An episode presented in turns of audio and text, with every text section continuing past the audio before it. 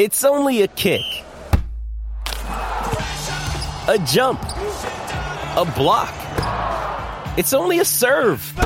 It's only a tackle, a run. It's only for the fans.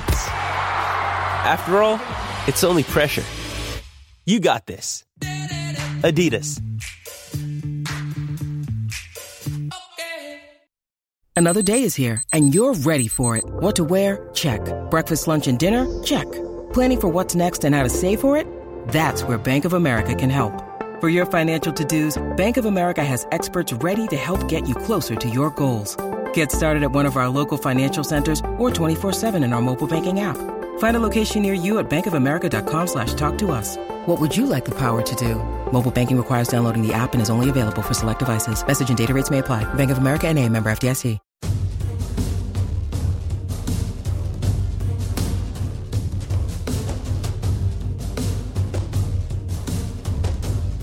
Hey everybody, welcome to another edition of the Orange and Brown Talk podcast. I am Dan Labbe, I'm Mary Kay Cabot. And I'm Scott Patsko. and it is full off-season mode here on the Orange and Brown Talk podcast. We uh, we did a call out for some listener questions. We're going to get to those at the end. We got a few of those we'll, we'll circle back to, but we came up with some questions of our own as well that we're going to talk about coming off of minicamp. Uh, we're a little lucky this week because most teams are either doing mini camp this week or the final week of their OTA sessions. The Patriots, I think, canceled their last week of OTA sessions this week, as Bill Belichick is prone to do. Um, they went and played paintball, I think I, I saw somewhere. So there's that. Uh, but we don't have mini camp this week. The Browns were ahead of schedule because they hired a new coach. They started their program early. Uh, so we are done until training camp. But that doesn't mean we aren't going to ask some questions. So let's get to it. First topic. It's been the topic of discussion since last week. Duke Johnson. Um, you know, we talked about the trade request. We've talked about what has been said in its wake. Freddie Kitchens, though, has come out and said over and over again Duke Johnson has a role on this football team. So let's figure it out. Does Duke Johnson, Mary Kay, have a role on this football team? Well, I don't think he should have a role on this football team anymore, and I wrote a column about that this week. I think when you've got Baker Mayfield standing up there at the podium in his interview and saying that Duke Johnson's situation is self inflicted and kind of basically calling him out like that, and then again, when you've got Duke's agent's husband, rapper Luther Campbell, clapping back at Baker, you know, with some expletives and things like that. I just don't think this is worth it anymore. And even if you just take the agent's husband out of the equation, I still think that when Baker Mayfield is standing up there talking about Duke like that, I think it's over because I don't think he said that in a vacuum. I think that was indicative of what he's hearing from other people in the organization. The vibe about Duke right now uh, inside the building just isn't good. And Duke doesn't want to be here. He'd like to go have a fresh start somewhere. He'd like to go somewhere where he's wanted and valued. So at this point, I don't think it's worth it. And not only has Kareem Hunt made him expendable, or will in week nine, uh, but Dontrell Hilliard is making him expendable. And I think that's real. I think they really believe that he can step in and be their third down back. So I don't think there's any reason to have this distraction anymore when this is a football team that's trying to achieve great heights this year. Scott? You don't want to get into a social media argument with Mr. Two Live Crew. I'm just Baker Mayfield. I think should stand down at this point. You know, Uh, Colin Cowherd's one thing. I don't think this is a territory he wants to wade into.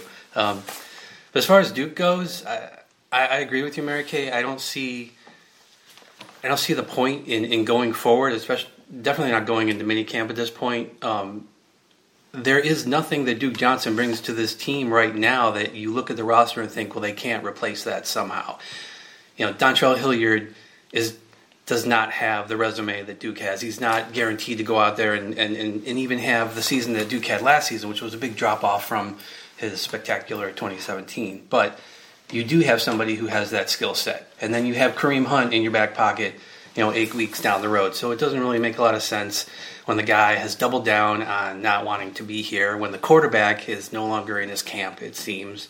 Um, I'm sure Freddie Kitchens has a package for him. It would be kind of irresponsible for the coach not to create something like that on offense for someone who has such versatility and creates mismatches. But um, I think uh, you could probably start crumpling that up and throwing it in the wastebasket because I don't see the point in going into training camp with him. I, I personally don't think it does any harm. Uh, you know, I, I, understand that. I understand what Baker said. I understand what it was, what Duke said. Um, but the reality is, Duke did show up last week because he had to, and he did what he was supposed to do at practice. Obviously, we're not in that building. We don't see what happens in meeting rooms. We don't see all of that stuff. But it seems like Duke Johnson showed up, was a professional, and did what he's supposed to do. Um, I, I, think he can do that again at the end of July. I think he can do that again when the preseason games start, and I think he can do it again when the real games start. I mean, Duke Johnson has never really been a problem for this team, even when he's been unhappy with his touches. He's never stood in front of us and been like, "I want the ball more," or you know, caused a problem. Maybe he's sort of indicated it here and there, but he's never really caused a problem. He's just sort of shown up and done what he's supposed to do. I think he can sustain that, and I think until Kareem Hunt comes back, at least you know, why why not? If the guy's going to show up and do his job and, and not be a problem and do what he's supposed to do for half the season, great. And then, it, you know, maybe you trade him at the trade deadline. Maybe you cut him after the season because he'll only have, what, like a year left on his deal at that point. Um, I, I understand the argument that what he said and what Baker said makes it unsustainable.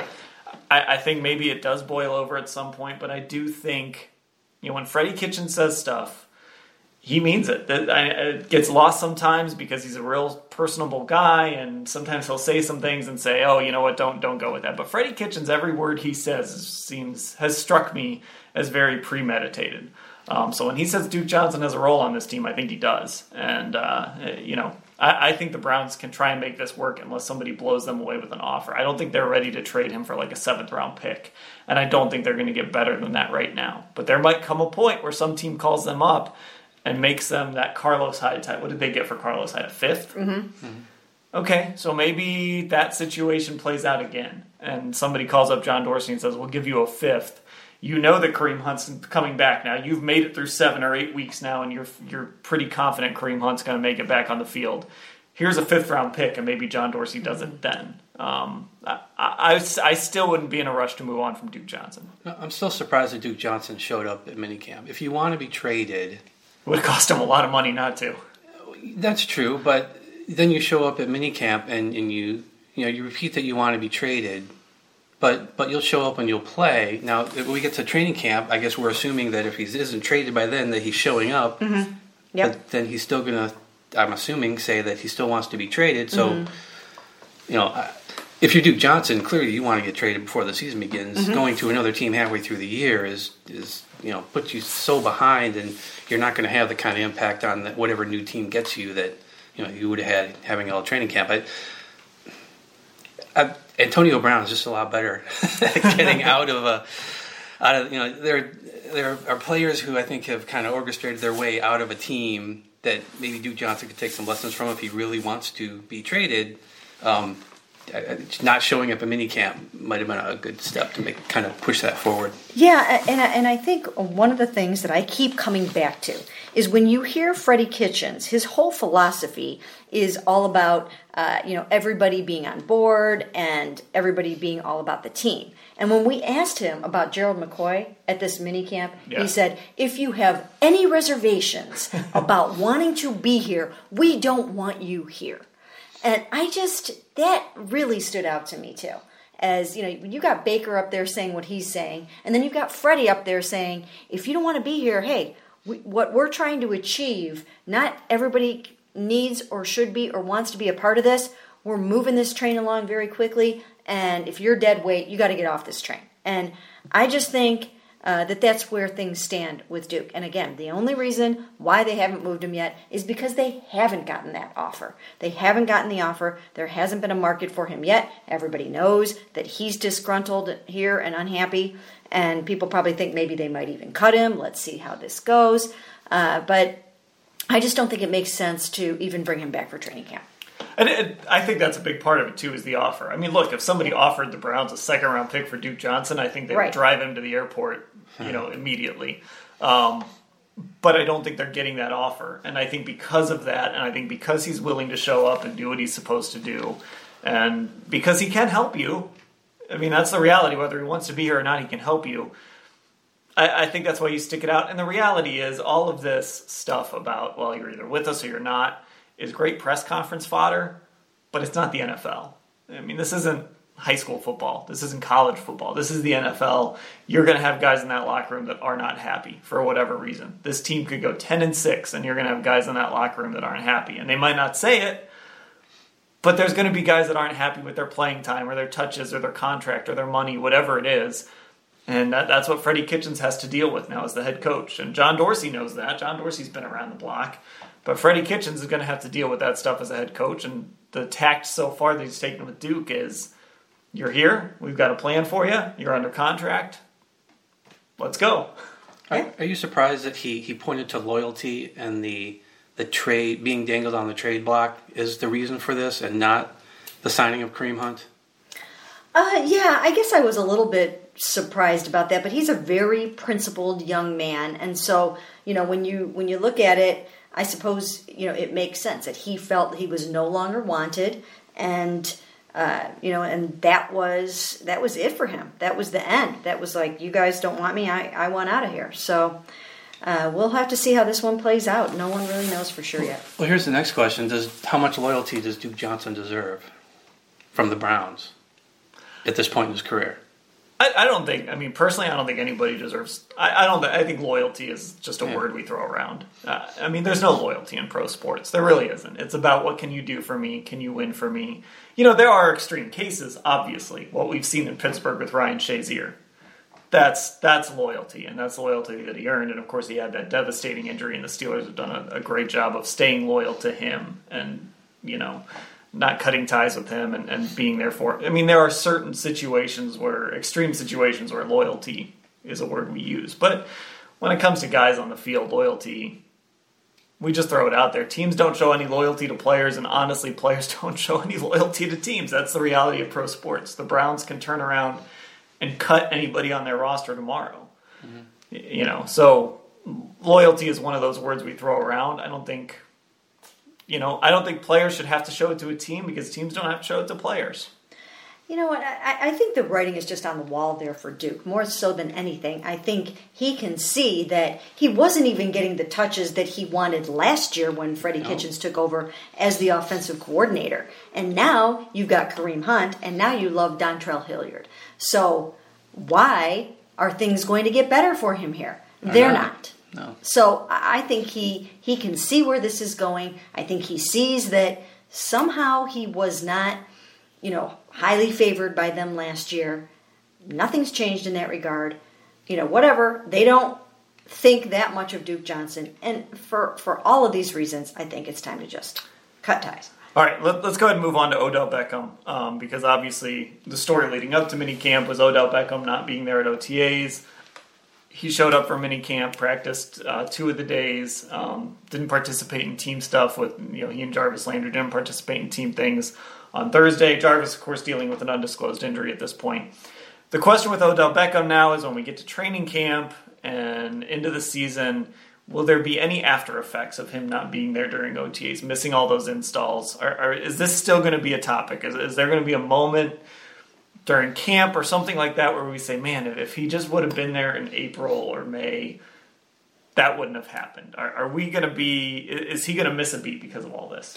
You know, I think he has some catching up to do. I think he absolutely 100% has some catching up to do in terms of learning the offense and getting his chemistry down with Baker Mayfield. But they have time they have some time to do that over these over this next month. And if they work together, if they talk on the phone, if they get out there at USC and they kind of get their timing down a little bit because again, you know, and we've talked about this before, in OTAs, you're not going to get that many reps consistently, but they can really make up for a lot of that time. If they didn't have that, then I would think, yeah, they're kind of starting training camp a little bit behind the eight ball. But I think he will make up for it in those practices and in studying. And he, from everybody that we talk to, he's a very quick study and he will come up that learning curve very quickly. Yeah, there was a point in the last mini camp practice uh, that we went to indoors, um, and they were doing uh, one on individual throwing drills with uh, uh, the quarterbacks and the receivers. And you know, every time Odell came up, Baker would make sure he's he's the one throwing the ball. And uh, one of the last ones was kind of an out route towards the pylon, and uh, I I think it was he didn't catch it. I don't know if Yeah. it was over, overthrown or whatever. But after that, Baker kind of walked up um, towards the end zone because they were moving on to something else, and he looked at Odell and kind of gave Odell kind of a juke as if to say like, "This is how I thought you were going to come out of that." There was, Mm-hmm. and then they spent probably you know a good five minutes standing together in the end zone by themselves, Yep. talking. Um, so yeah, clearly they they have some work to do, and I think you'd be more concerned if you didn't know that they were going to go out and, and be practicing together, you know, Yeah. over over the summer here and, and working out. Uh, so I, I- I'm not expecting any after effects from that. I think you know whatever catching up he has to do, that's to borrow a term, self-inflicted, and uh, you know he'll he'll do the extra work and, and get there. I don't think we're going to be going into week one thinking. Uh, I'd be surprised if we go into week one thinking that, that Baker and Odell are somehow not yeah. on the same page. No, I, I don't think that happened. Yeah, the good news is all these guys live in LA in the off season now. Mm-hmm. Um, this is where all, all of these NFL players go. All these professional athletes go during their off seasons. They all they all live in LA now.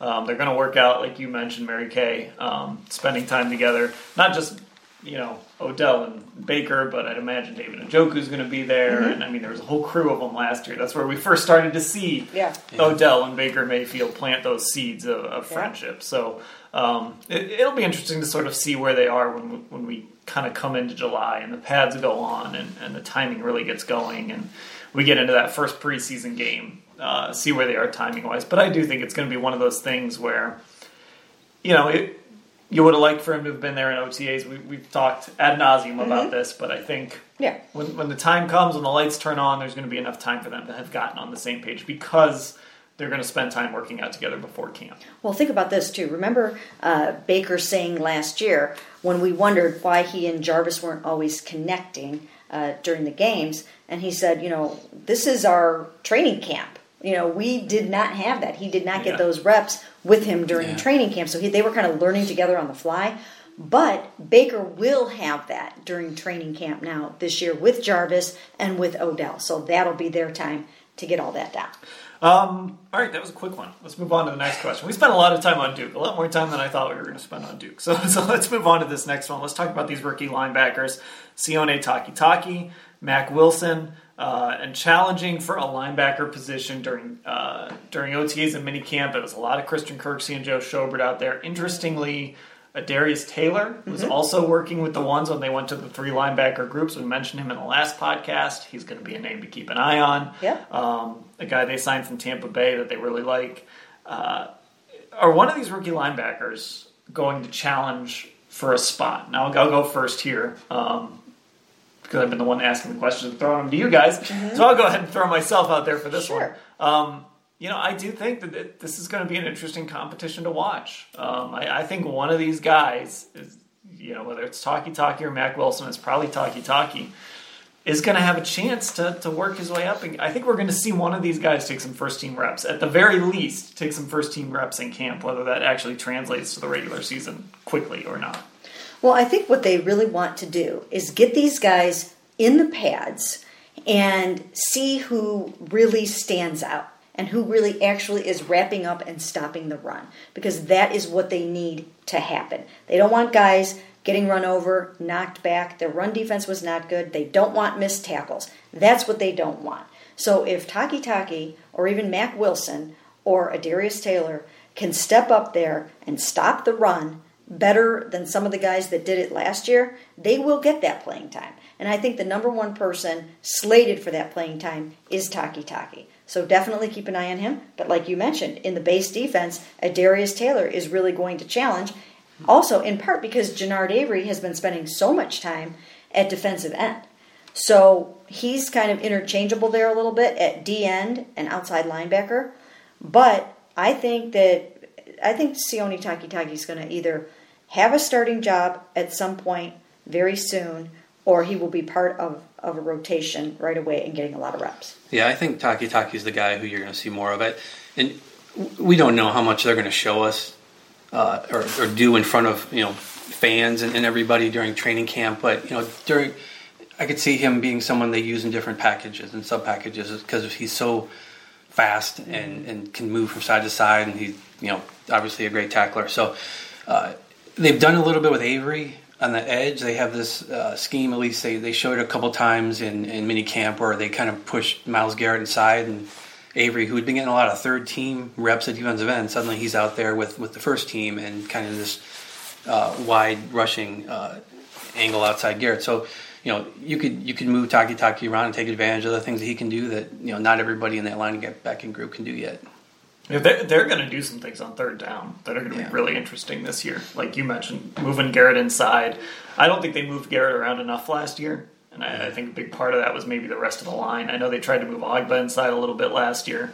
Um, I think they're going to do some really interesting things on third down this year with Garrett because they have Genard Avery now, uh, because they have a guy like Takitaki, a linebacker and they can throw out there who's just you know plays with it. You talk to anybody around, plays with his hair on fire.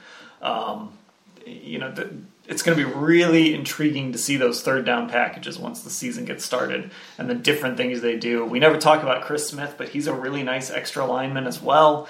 Um, they- they've got some options now. Uh, now that they've sort of settled that defensive line with the, the starters, the four starters. Now they can get creative and, and use some of these guys in different packages. And and tackling will be at a premium not just from linebackers but from safeties, defense, you know, cornerbacks. Steve Wilks, that is a heavy point of emphasis for him. And again, when those pads go on, and who proves they can do that, they're going to get the playing time. Yeah, I'm interested to see how they go about improving their tackling. Um, because obviously they're they're really limited on how much actual tackling they can do. A lot of it is limited to these big puffy donuts they roll out and uh, and and take down. Um, they got rid of some people who were problem areas with tackling. Um, you know, Jamie Collins, Briean Boddy-Calhoun was not great. Uh, but they still have Joe Schobert, who I believe led the league in missed tackles. Um, and Damarious Randall was not great as a safety. Um, you know, I talked to some of the people, uh, some of the players uh, about tackling during minicamp, and I got a wide range of things. So Myles Garrett pretty much said, "Just do it," and other people talked about the mental side of it. Joe Schobert talked about angles and making sure that people in the right position. So, um, yeah, all eyes will be on on how well that uh, improves, and you know, Takitaki, I'm sure they look at as somebody who's hopefully going to ramp that up and, and make a big difference. Okay, last question here. We're going to talk about the right guard position because it was a big topic when we showed up at OTAs and Kyle Kalis was out there starting at right guard. Um, we saw Eric Kush getting some right guard work during mini camp. Austin Corbett was back at right guard as well um, when we were out there at mini camp. So when it comes to Austin Corbett and that right guard job, um, I think a lot of people just assume the Browns were going to throw him out there and see what would happen. That doesn't appear to be the case now. Uh, does he have to win that job? Is it just obviously that draft last year, hitting on those three of the four picks, Corbett being the one that they didn't hit on in, in the first and second round, is going to be a win for John Dorsey. But Austin Corbett was the head scratcher. He was the one where we're like, really? That's who you're picking at 33? Does he have to win that job? Well, you know, I don't think he has to win that job because the most important thing is that you get the best guy out there. And if he's not ready for that yet, then he doesn't have to win that job yet. If he doesn't become a starter until his third year or whatever the case may be, then then that's it. I mean, if one of those guys beats him out fair and square, then you know, then it is what it is. But I think that uh, what they're really trying to do is beat him up a little bit, rough him up. I mean, make him earn that job, get the toughness that he needs, get the hunger and the desire that he needs uh, to work his ever living ass off and go out and grab that job. And they are pushing him and pressing him. He has to play at a high level. Kevin Zeitler was a good right guard, one of the best in the NFL. And there's a reason those guys only gave up five sacks in the last eight games, games of the season. Uh, they blo- run blocked well, and they need Austin Corbett to play at a very, very high level. He's also switching from his natural left side over to the right side, so it's a whole shift of his brain. Um, so I think they're really trying to get this guy ready for the job. Joe Bitonio talked uh, uh, during minicamp, and somebody asked him like, "What are they? What are they doing, right guard?" and he's like, "Well, obviously they want to they, they want to have versatility." He said, "So you want uh, you want competition to see who who who's the guy who kind of rises there and, and can be versatile." But he said they're also looking for a backup center, and so now is the time to kind of experiment with that. And you know, you get Corbett taking some snaps at second team center.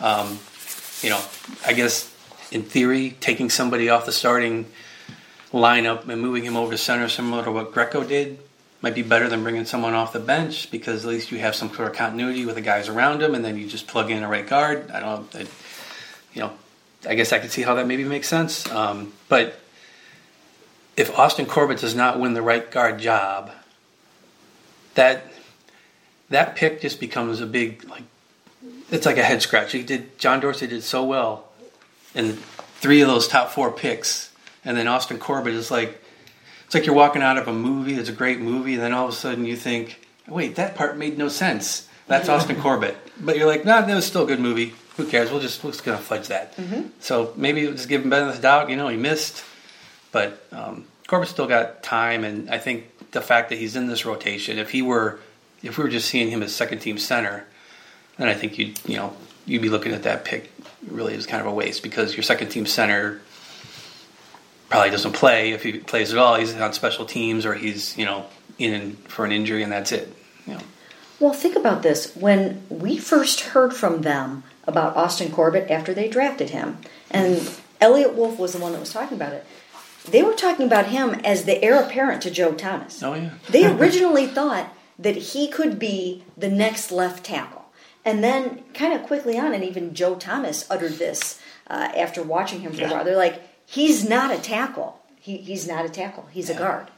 And so now, you know, they're trying to find a home for him, and let's see if he can do it at right guard. Yeah, I, I mean, I think that's it's sort of a two pronged way to look at it, right? If he's not the starter at right guard, um, you know, if we're framing it as looking back at that draft, if, if we're framing it in the in the draft pick, yes, he has to win that job mm-hmm. because he's a second round pick, and your second round pick should be on the field playing and starting by year two. There's no question about that. Mm-hmm. Um, if we're looking at it as does he have to win that job for the Browns to win games this year? Probably not because they have options. You know, Eric Kush uh, started games last year. Um, you know, Kyle Kalis, I, I don't know if he can do it 16 games, but they, they have options at that position. So he doesn't have to start for this team to win, but for us to look back at that draft pick and say, yeah, John Dorsey nailed that pick.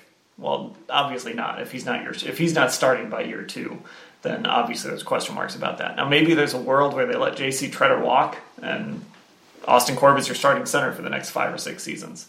Okay, then, then we'll look at that pick differently. But as it is right now, um, he's he's got to be starting for us to look back at that pick and say, okay, that was a good pick. And I, I do think maybe there is some thought to can he be the center of the future? You know, I think they're trying to explore that as a possibility. Another name we should mention while we're talking about this is Drew Forbes because they really like Drew Forbes, their sixth round pick.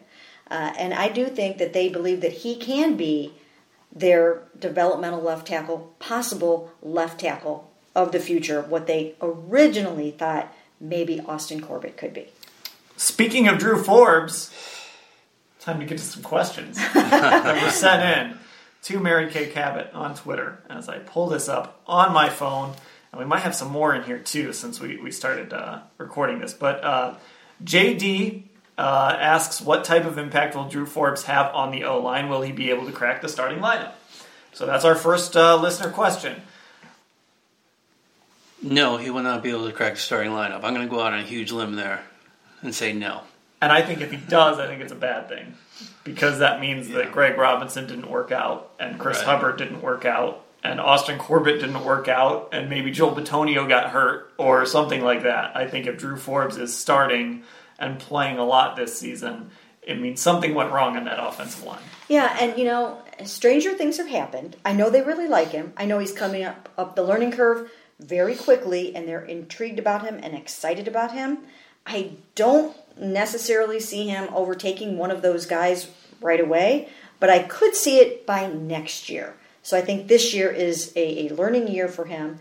And if one of those guys does go down, I think Drew Forbes is a strong candidate to step in there. Yeah. Um, here's a question from someone whose username is at whoopdehell440. so this guy started his account apparently after the whoopdehell or changed his name or whatever. Um, I, am gonna. His question is about Jarvis Landry and if the Browns were to release him because they, they his contract becomes easier to move on from after this season, how that would mesh with Odell Beckham. I'm actually going to take his question and take it a different direction. Um, do you really think the Browns would release Jarvis Landry after year two? I mean, is that a realistic? People are starting to talk about it. I think on Twitter um, because of the structure of the contract. But I just, to me, I don't know unless he's an absolute disaster this season, and I don't think that's possible because we know what Jarvis can do. He's just going to catch the ball over and over and over again, even if it's for two yards a catch.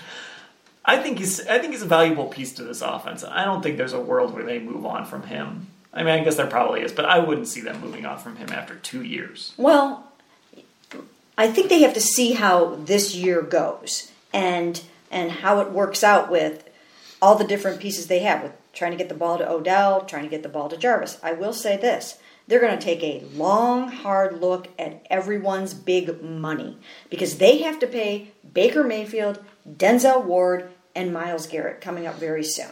So if you have a huge contract, you really better be earning it, and they better not be able to replace you a lot cheaper because if they can, then you will be gone. Oh yeah, the, the, they have the largest wide receiver payroll in the NFL this season, and you know I th- I thought about this when they both. I think we had that press conference where everybody was talking about how great and this is real, and they're finally on the same team together. That kind of works two ways because now you have guys who are so close. If there are contract issues or or or or you're thinking about releasing somebody for to save cap money, how does that affect Odell? And how does he react to that? You know, he's they've talked about wanting to play together, and this is a dream, and then it lasts a year, and uh, um, it's like hiring a, a husband and a wife, you know, and and there's the relationship there between those two people, and if you get rid of one, that affects the other, and I don't know. I'm interested to see how that happens because at some point, somebody will have their contract redone or like you said, there's somebody who's going to get talked about being released or traded, or you know, and, and as as Odell has shown, he reacts to a lot of things uh, online. So um, yeah, that, that, could be uh, some hot water ahead. I don't know. Yeah, I mean that goes back a little bit to that loyalty question too. I mean, how much loyalty do you show a guy? You've already paid Jarvis Landry a lot of guaranteed money. Um, again, I I do think I, I guess there could be a situation where they decide to move on, but I think they can afford to keep him around at a big number for another season after this year. And I, and I do think, you know, when they traded for Jarvis, that was sort of a that was a shot from John Dorsey saying, "Hey, we're changing the way we're doing business here. We're bringing in this guy who wants a big contract. We're going to trade for him, and we're going to give him the money, and he's going to be the culture changer for this team. I think he's done that, um, and and I think I just think moving on from him after a second year is a little extreme. I think there's a lot of questions we still have in that wide receiver corps. Um, what guys, how guys are going to develop, and who's going to emerge kind of behind that initial group. Uh, you know, I don't know. A lot of people are talking about it though mm-hmm. on Twitter. I, I, hate to say a lot of people just because I've seen a couple tweets here and there, but it, it's certainly going to be a topic at some point. Yeah, and and some of it will depend on how Antonio Callaway develops. Does he step up and and fulfill some of his goals. He's talking about a 1,000 yard season and 10 touchdowns, and you've got some young guys like Damion Ratley uh, that are developmental receivers. So if those guys come up uh, very quickly and are a lot less expensive, you know this is a business, and as as you go along, anything can happen. Okay, uh, you guys want to talk about uniforms? Not Always. Because Seth, Seth wants to know: Are the Browns going to wear the color rush uniforms as the primary this year? Well, the answer to that is no. But, Scott, we have certainly seen that the Browns are pushing the color rush all over the place this season. Oh, yeah. The, the, the reaction to it last year, I think, uh, how many times did they wear it after that? It was a handful. Um, I think they wore them as many times as they could. Yeah. Anything, uh, I think a lot of the fans see that as a huge step up from the uniforms that they should normally wear. I'm surprised we have not seen Browns throwback uniforms through all this backlash of the uniform change. Uh, why we haven't seen that, it, I, I, it just boggles my mind. I, if they walked out with like 1980 Brian Sipe, Bernie Kosar era mm-hmm. jerseys, you know, I think the fans would love that. Yeah, I do too. I'm really bad about uniform rules, though. I'm not sure what they are allowed to do and what they aren't allowed to do, and, and all of If that. If the Steelers were allowed to wear those prison uniforms, the Browns should be allowed to wear some sort of throwback uniform. Well, like they're limited to how often they can wear the color rush, and they have to wear the primary a certain number. It's really bizarre. Yeah, I can't remember the number of the color rush either. It's, it's like six or something like I- that. I know I'm bad. About I don't that even know too. if it's that high. I don't know. But um, they, Somebody in the comments will correct us. yeah, but they should be in new uniforms the following year. yeah. So before too long, some things should start leaking out about new uniforms, and and Dan and I will be all uh. over it, won't we, Dan? Well, we were both at the big uniform release a few years ago. I actually wrote a story about how and this is not a joke. You can find it out there somewhere. The guys from Nike who designed the uniforms went on and on about what the stitching represented and how it tied things together and why they chose the colors they chose. There's a whole story somewhere in the Cleveland.com archives about them talking about the stitching and what it represents. Well, as it turns out, the stitching is one of the biggest problems with the current Exactly. uniform because the players complain that it's so restrictive that like they can't move, and uh, so yeah. Nice job, Dan. And I've, I, I, but we've seen guys in the locker room too. Now sometimes this happens because guys are banged up and they can't lift their arms or whatever. But there's guys that like can't get out of their jerseys sometimes after games. I'll watch them struggling to to get them off, and some equipment guy has to come help. And if Carl Nassib were here, you'd be helping him That take is- his that jersey is off. true. That story's out there somewhere in a, That's in a fodder podcast. for another date. You know? If the Browns go deep into the playoffs this year, no one's going to care about the uniforms. That's true. Like the Broncos right. uniforms. Like they were pretty bad during the end of John Elway's era, but Yeah. then they started going to the Super Bowl and they won a couple. And uniforms are not classics. Yeah. So Browns fans are different though. Browns fans in their uniforms are just yeah. they're different. I mean, there's a million mock-ups out there now about their Yeah. uniforms and what they could look like and, and all of that stuff. So uh, it's uh, it'll be interesting. Hopefully they won't. Hopefully they won't have a big event this year at the convention center, and they'll just kind of release the uniforms quietly. But Uh, that's not. that's gonna not going to happen. happen. I doubt That's that not that's happening. the. There'll probably be a three-part special this year. Building the Browns That's uniforms. true. Tomorrow we're going to do the home uniforms, and then right. the next day we'll do the throwbacks. And Yep. every day at the convention center, come come see the new uniforms. All right. Well, I'm sure if they do, we will have an Orange and Brown Talk podcast for each day of the uniform release when that happens in the spring, and of course we'll try and keep keep these coming to you during the off season. Some of them we're going to be trying to work some time off in and, and things like that. So uh, we'll try to get to as many of these as we can before training camp starts at the end of July. Uh, for Mary and Scott, I'm Dan. Thanks for listening, everybody.